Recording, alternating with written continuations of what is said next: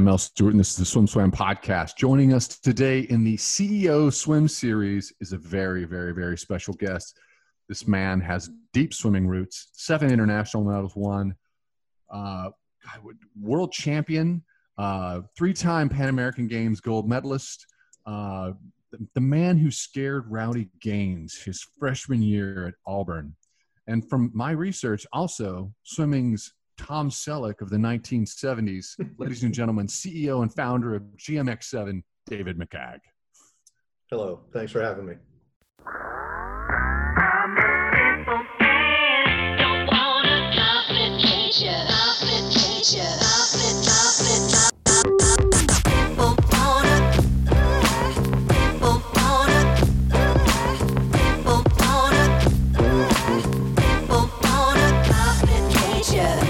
Mustache, and Tom Selleck came out and took my place. We,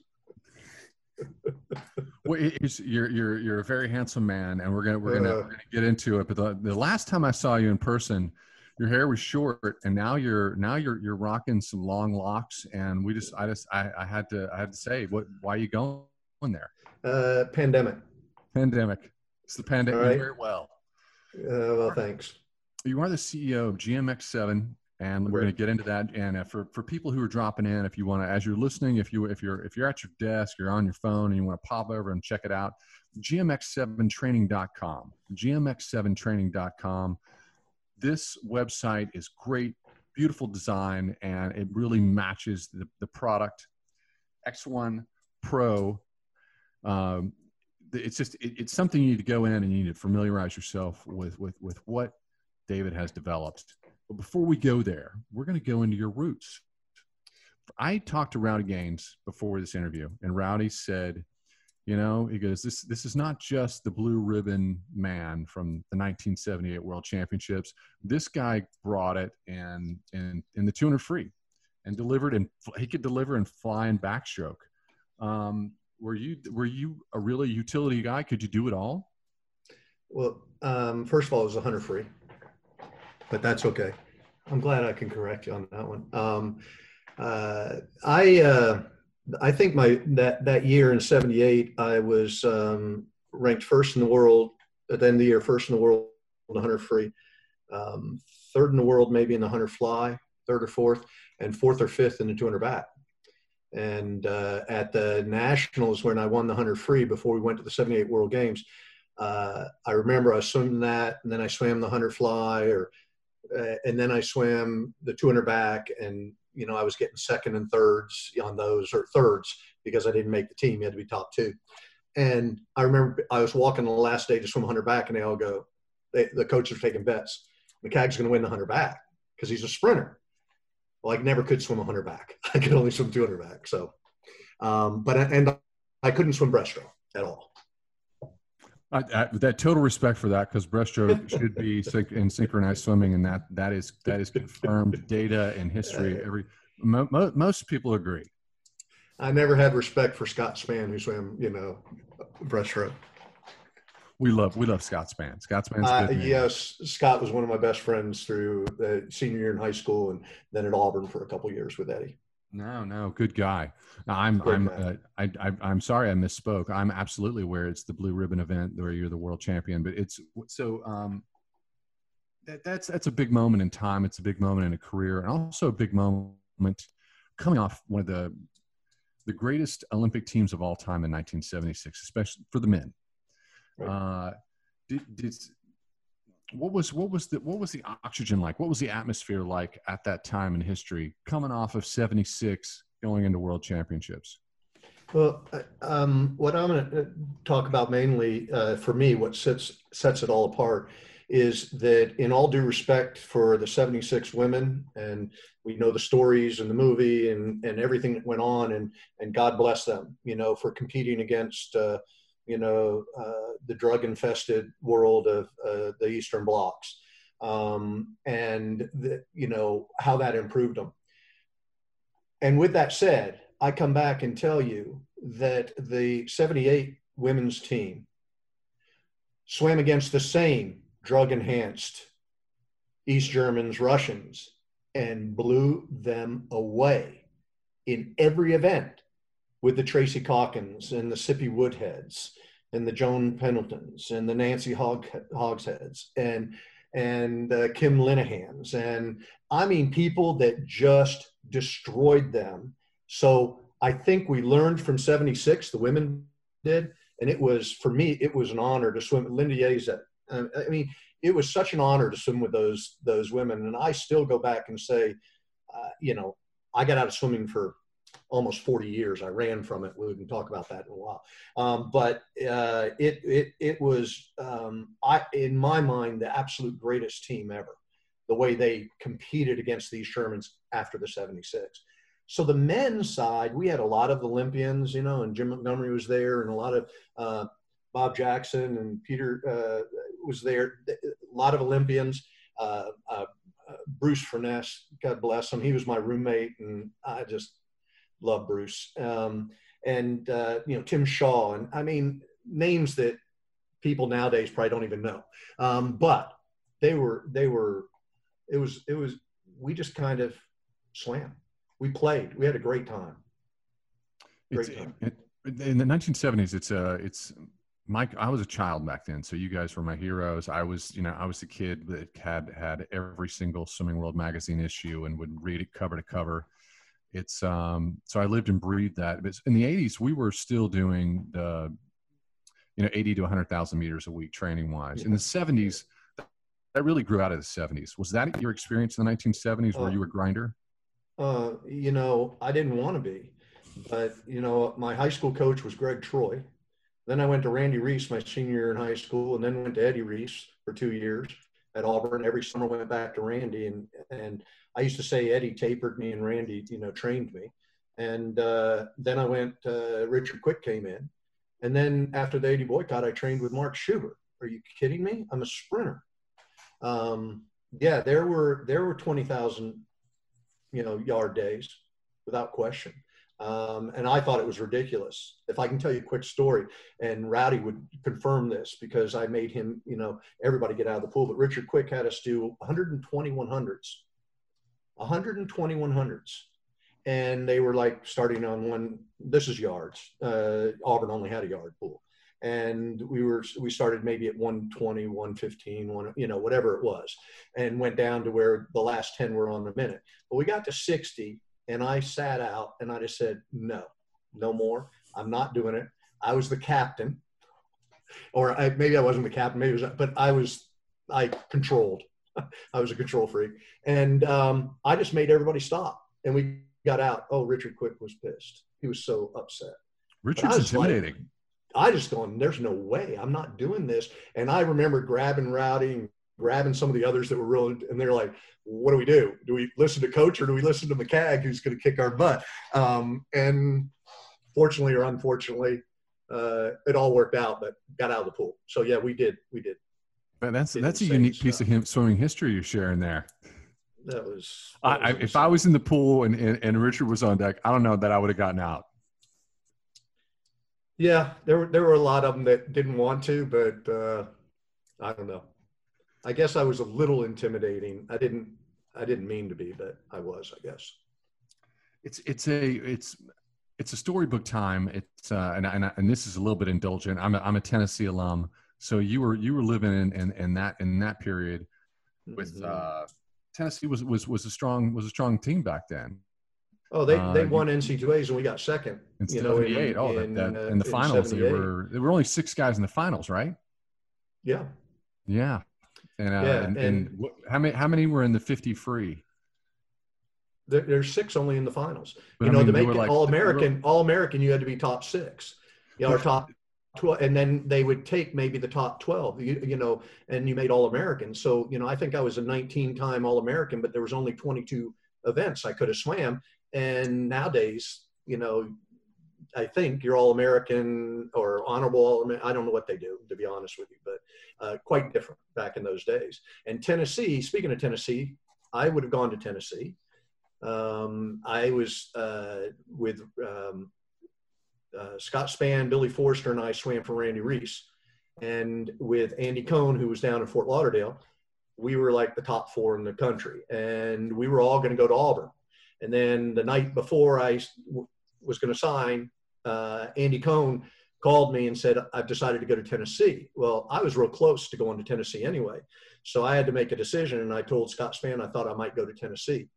And it was right before we jumped in to warm up for afternoon practice. And Randy Reese called practice off, grabbed me, and said, You're coming home with me. Eddie was at his house. And I called Andy on the phone and we talked for an hour or so. And he said he was going. The next day I signed with Auburn only because Eddie was there. I think if uh, Ray Bussard was there, I probably would have signed with Tennessee. Ray, Ray Bussard was a was a very big presence. Here, anybody remember this? Ray Bussard. This is how he shook your hand.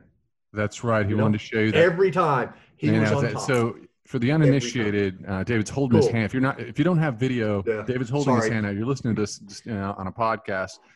David's holding his hand out, and he's showing you how he shakes his hand which is he would stick his hand out flat and in front of you to show you a huge fat ring on his hand. And he was always on top. He always had to be over your hand.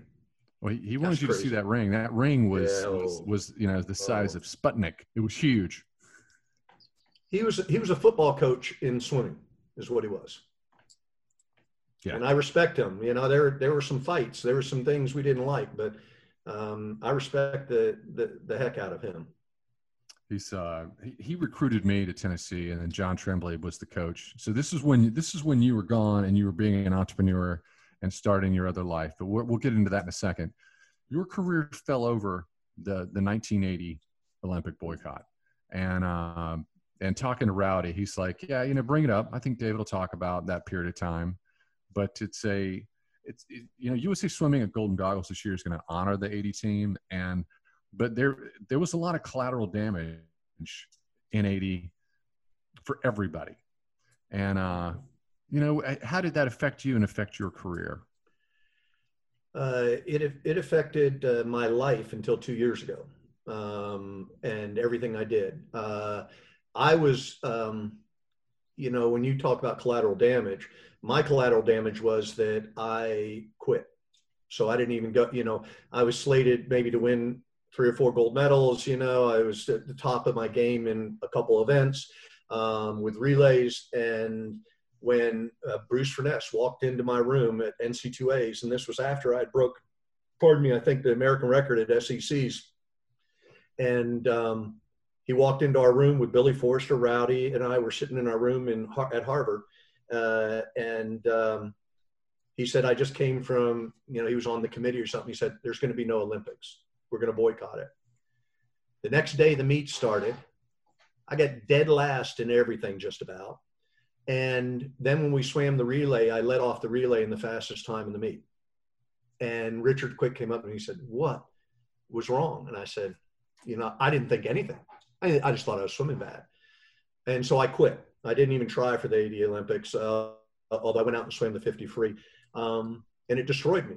And um, fortunately, I got a call from Mark Schubert that said, David, you need to be still in swimming. Come swim for me. And I went and swam for him. And I tell people this, and, and I, I don't say it lightly. Uh, Mark Schubert saved my life.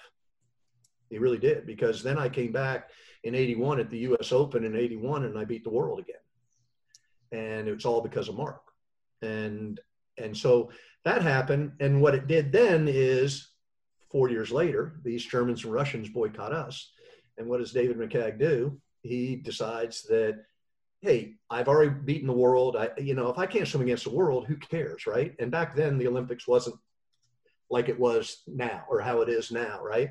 And there is no social media. There was no professional swimming. We got a stipulant of what $200 a year or something to eat. I mean, it was crazy. You know, David Larson and I used to sweep the floor of a restaurant just for lunch.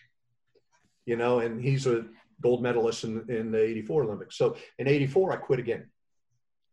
And I ran from swimming. And the whole time, as time went by, I started to regret it more and more and more. So for, for it affected me. It affected me. Sorry, it affected me until I got a life coach two and a half years ago. And you know what she told me? What'd she tell you? She said, How do you know you would have won? And I thought about that. How do you know you would have made the team? Yeah, okay. You know, Craig Beardsley didn't make the 84 team. right? A good friend of mine, and and you know, world record holder. And so she goes, "How do you know?" And she said, "And why don't you think about this? What are you going to do now? You're going to get back into swimming, and you're going to do this, and you want to develop something that's really cool. That wasn't your time. Your time is now, and it was preparing you for this." I love that. And a light went off. I love you know, that. and, and I and since then, does it still bother me? I, I went out. Glenn Mills did uh, some filming for us, and I went and and spent some time with Glenn. I keep saying I love these guys. These, you know, these are these are these are amazing athletes. I'm so honored to know them and be able to call them friends, be able to pick up the phone and call them and talk to them. You know, and uh, it was the first time he told me.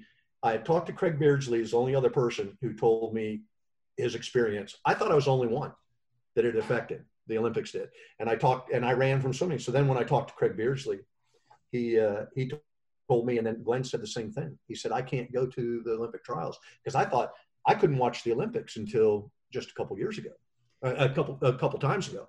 And I, people keep saying, okay, now with this new business, you're going to have to go to the Olympic trials. And I'm going, I don't know. I don't know if I can. And especially now, because if you go, they're going to honor the 80 Olympic team. Well, guess who's not on the 80 Olympic team? So it's still, I'm telling you, people don't understand. It kills me today because they don't understand the ramifications of what's happening today with the pandemic and cancellations of swimming and how your career is taken away from you, your dreams taken away from you. You didn't have the chance to see whether you made it or not. And it's, um, that, and I'm so happy we're finding out about mental illness and things like that. If I look back, oh hell yes, I was mentally ill. I mean, it it messed me up. It's, and most people in, in therapy would call it uh, trauma or complex trauma, and it arrests you in life. So for, for anybody who's young out there that's listening, uh, we boycotted. Um, President Carter boycotted in 1980. It was a political right. move because uh, if I remember correctly, Russian invasion of Afghanistan. Correct? How ironic is that? How ironic is that? And then what, to put into context, the reason why, and I'm I'm not, you know, you can explain more, but my, my assumption from that team, because I was I went I went to nationals by '85, so I was familiar with everyone. A lot of athletes going into '84 were like, yeah, it's gonna be half the world, and also the Olympics. The Olympics were in question by then. By 90, by 1984, everyone was like, you know, will the can the Olympics keep going? Is it profitable? Is it worth? Is it is it worthy? Is it? There was a question as to whether or not the Olympics would continue, and something unique happened in 84 the la games sort of was the hollywood games and it was a it, it was a new iteration of the Olympics, and uh, but no one could could not have known that as a young man right. struggling with all the feelings that you had. You had no idea. It was, it like a new, it was like a new birth, but that all happened after I decided to quit. Right. So for me, it was it was already lost, and and it it affected my life. It, it, I think, to be honest, uh, I'm I'm divorced after 26 years, uh, 23 years of marriage. And I know it affected that. I know that's one of the reasons, one of the causes. I, I had problems with it yeah. and still have little ones, but, but fortunately I have someone that really helps me understand reality more or less. And, and I also remember Sippy Woodhead sitting down with Sippy one time and I, I love Sippy Woodhead. she was she she and Jill Sterkel and Linda Jezek were like my favorite absolute favorites. Um, but they uh, sat down with her, and she had a real problem um, and said she was going to see a therapist at that time, which at that time, to tell anybody you're seeing a therapist, okay, uh, you, I don't want to be around you, you know? And um, thank goodness, but she, I remember her telling me, she said the same thing that this, my life coach told me a couple years ago the same thing is that, you know, swimming isn't that big a deal. Why are you getting upset about this? Nobody really, I mean, and you think about it over time, I get back into it. I talk to regular people on the street. Nobody knows about swimming unless it's in the Olympics. That's when they watch it. It's really a small group. And so um, you got to understand that in the scope of the world, it's, it's this and, and it's okay. It's okay. So anyway, sorry. What I what I love about your story, and and and it, we do experience this a lot. You know, Glenn Mills is is a good example. Um, we have heard we have heard about the the dark period for a lot of athletes whose whose dreams were taken from them. But you have a rebirth now, and this rebirth is is it, it falls into your wheelhouse. My understanding from my research is that you were successful before this uh, in business and in real estate. It was commercial real estate, commercial, real, commercial estate. real estate, and now that you you have a creative uh, GMX7 is is a creative extension of all the swimming knowledge that you have. And if you guys don't know what, what, what GMX7 is out there, uh, David will explain it to us. Um, from my first reaction to it was holding it. I was at the American Swimming College, you know, uh, ASCA's World Clinic, and I just walked up to one of the you know the vending stands, and I and I and I didn't look at anything. I just I didn't look at the name of the product. I went up and saw the product and was drawn to it, and I wanted to touch it because and then when I felt it, it was it, I felt the weight of it, and I felt and I was feeling it. The design of this product is uh, is pretty amazing, and that and that's what sucked me in first. Explain to our listeners what GMX7 is. Well, what we did is uh, I don't know how, but um, I started training. It we've developed a product that is a resistance training uh, device that um, is truly, you know, we used it as a marketing to revolutionize aquatic resistance training. But in the last year and in the last nine months that we've actually physically been out with the product, we are learning that it's going to do more than revolutionize aquatic resistance training. It's insane. I, I, I don't, uh, I don't understand half of it. But um, what happened was I got, I walked back on the deck uh, for the first time coming back to swimming because I ran from it from the 80 84 experience and stayed in touch with a couple people, but never watched swimming, didn't read about it, didn't want to have anything to do with it. And I uh, moved to Florida and walked on the deck where Randy Reese is coaching in Clearwater. And he had the buckets, and his were PVC, and they were very similar to what Power Tower is. I didn't know what any Power Tower was. But we, um, and I had a picture, but I don't know what to do with it. We, um, we started them. We started buckets with Randy Reese, and it was off a scaffolding with a milk crate, and you'd put weights in it and go up through one pulley and down to another, and then out to the swimmer, and you just kind of hold the weight up, right? Because it could only go so high. And I walked on the deck and I went, well, that kind of looks just like what we did 40 years ago.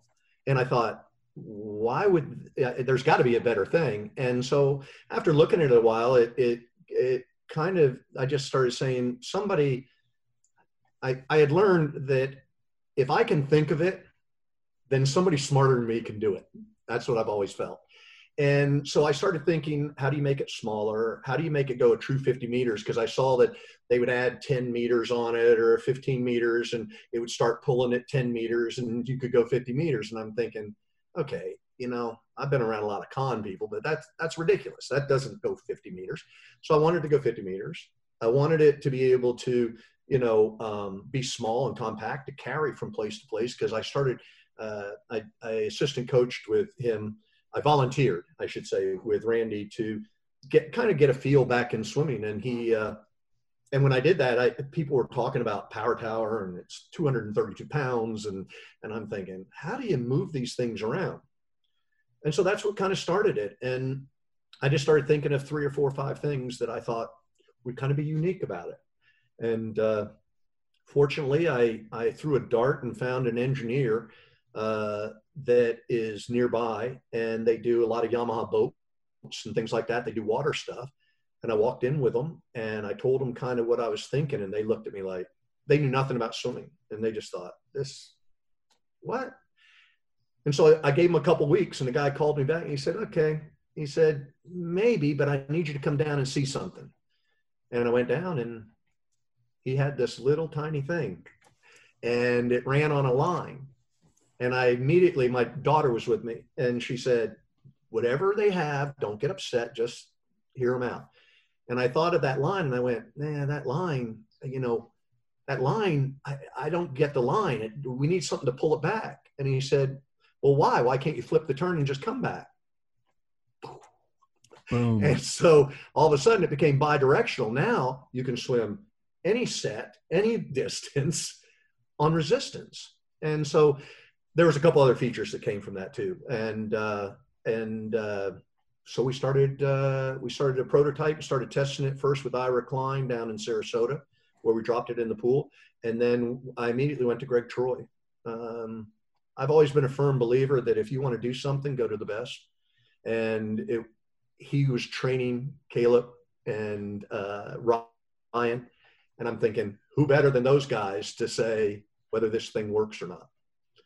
And so that's where we kind of started, and it's evolved from there. And right now, I just talked to Australia.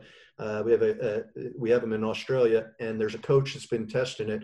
He's now doing starts with it. He's also doing turns and and finishes with it. And his athletes, within a week of going, he has one athlete that all they've done is work on it three times a week and uh, dropped his 50 time by a second. And then we have other people, their sets, they're dropping the, after they've been on it, they're dropping their sets. You know, they can do them on, you know, they can hold their uh, pace under 30 instead of 31, you know, and I mean, he's starting to get some amazing results from it and so is Troy. So are the other people that I talk to. Um, it's pretty, it's crazy.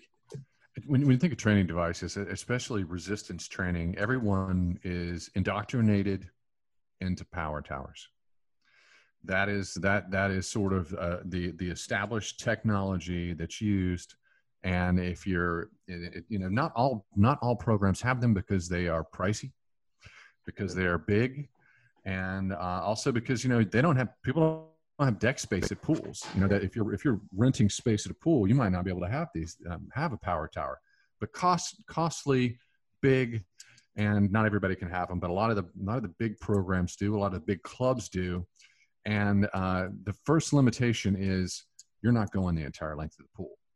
Right. It's uh, it, it, so the after I saw this product and I and I loved the design, I loved the way it felt. This is obviously very high quality. It was that you could go the entire length of the pool and it was bi-directional. I'm like, that is a huge leap forward in terms of innovation.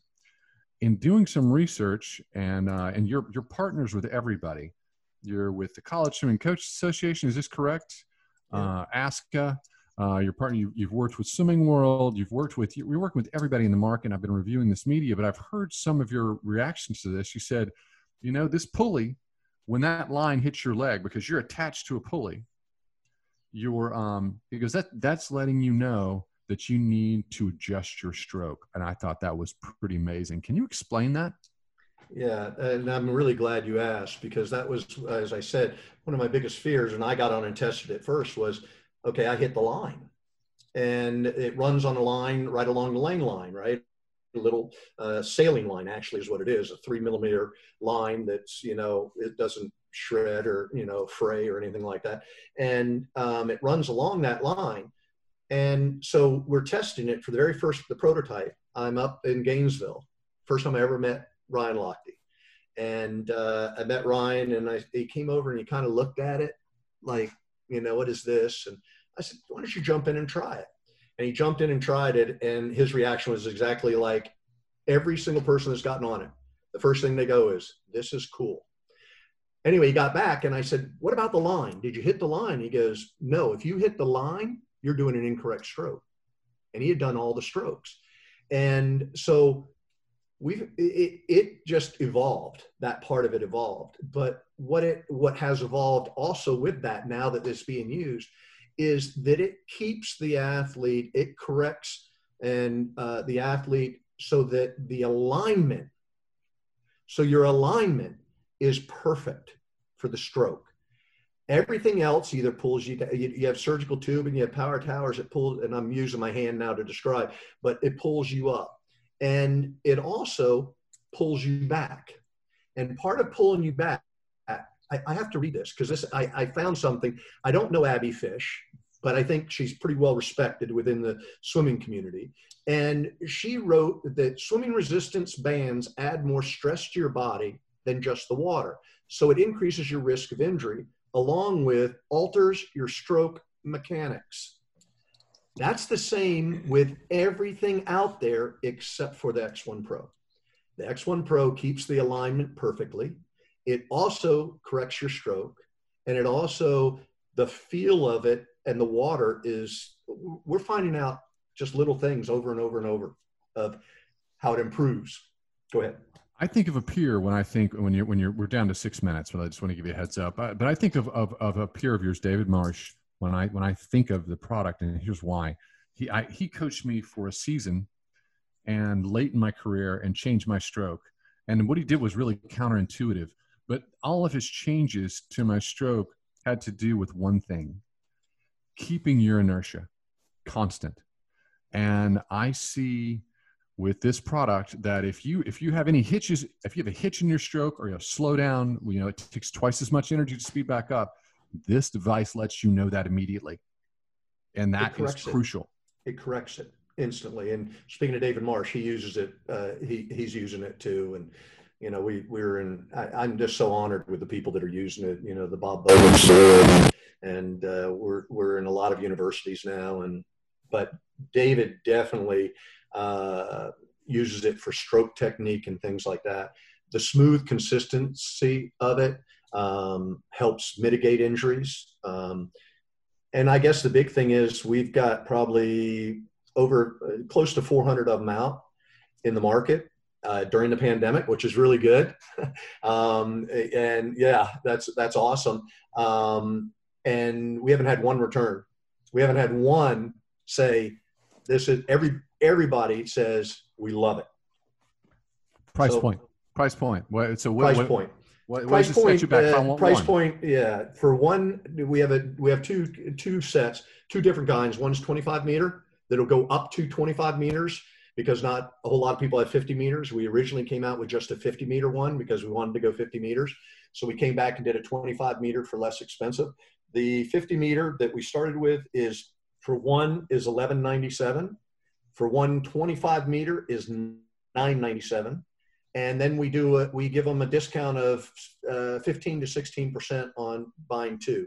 So the double for the 50 meter is 1997 and uh, double for the the 25 meter is uh, 1697 we're going to put this in the post in, in the post below this podcast so that you, okay. you'll know exactly where to go. It'll take you to gmx7training.com and we're going to hyperlink it in a bunch of places. So you have all these price points and a lot of how to why to um, links to the gmx7training.com website what i love about it is your price point is uh, it's lower than power towers mm-hmm. it's good you know, so you you have you you've got you you that's that's we ship we ship there. for free too we ship for free. So that's another three hundred dollars off Power Tower. I, I, I wasn't thinking about that, but I'm glad you brought it up. And put it in your bag and travel. Yeah.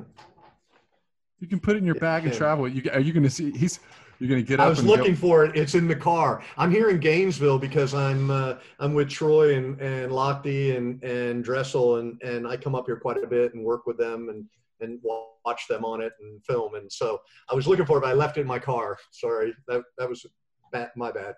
Well, go to our site, you'll see it, but it fits right in the palm of your hand. We're down to three minutes. You yep. you know everything you need to know. We know some background. We got we got we got David's roots. We got his connection to swim. He shared a lot, and I appreciate you being so personal with us and letting us you know letting us inside. But now we have this rebirth with GMX Seven, and it's a uh, we got the price point, we got the why, and it's a I, I think this is this we don't have a lot of innovations in swimming and I would like to know. I can. I'll tell you this. Uh, I had a career in swimming, and I had I got my international medals, and I felt like I had achievement. And there are things I felt like I didn't do, but I feel like with this second second chapter of my life with SwimSwam, I feel like it feels the same way emotionally. And I would like to know: Do you feel like do you feel emotionally the same way about bringing GMX7 to the market? I I feel amazing. My kids looked at me and say, "We've never seen you happier," and that's what it's about and I love being reconnected in the swimming world. Thank goodness it's a little small niche in the world because when I got back into it and came back to the ASCA that you, you know, two years ago, everybody remembered me. I don't know how, I don't know why. And everybody was, you know, I, I was in business where, you know, getting on the phone with someone was the, the key to selling. I can get on the phone with anyone. They'll take my call anyway, you know? They may not buy them. They may think I'm nuts, but they'll take my call. The swimming And that's family, a whole different world. The swimming family is very large. The swimming family is also very small, especially when you have a lot of Olympic hardware in your history. But, buddy, I appreciate you coming on. Will you come back? Yes, I will, and I really appreciate it um, more than you know. All right. Thank You're you so much. man. We're gonna, You're we're, we're gonna bring you back. Ladies and gentlemen, GMX7training.com. We're going to see you there, and we'll talk to David again sometime in the near future.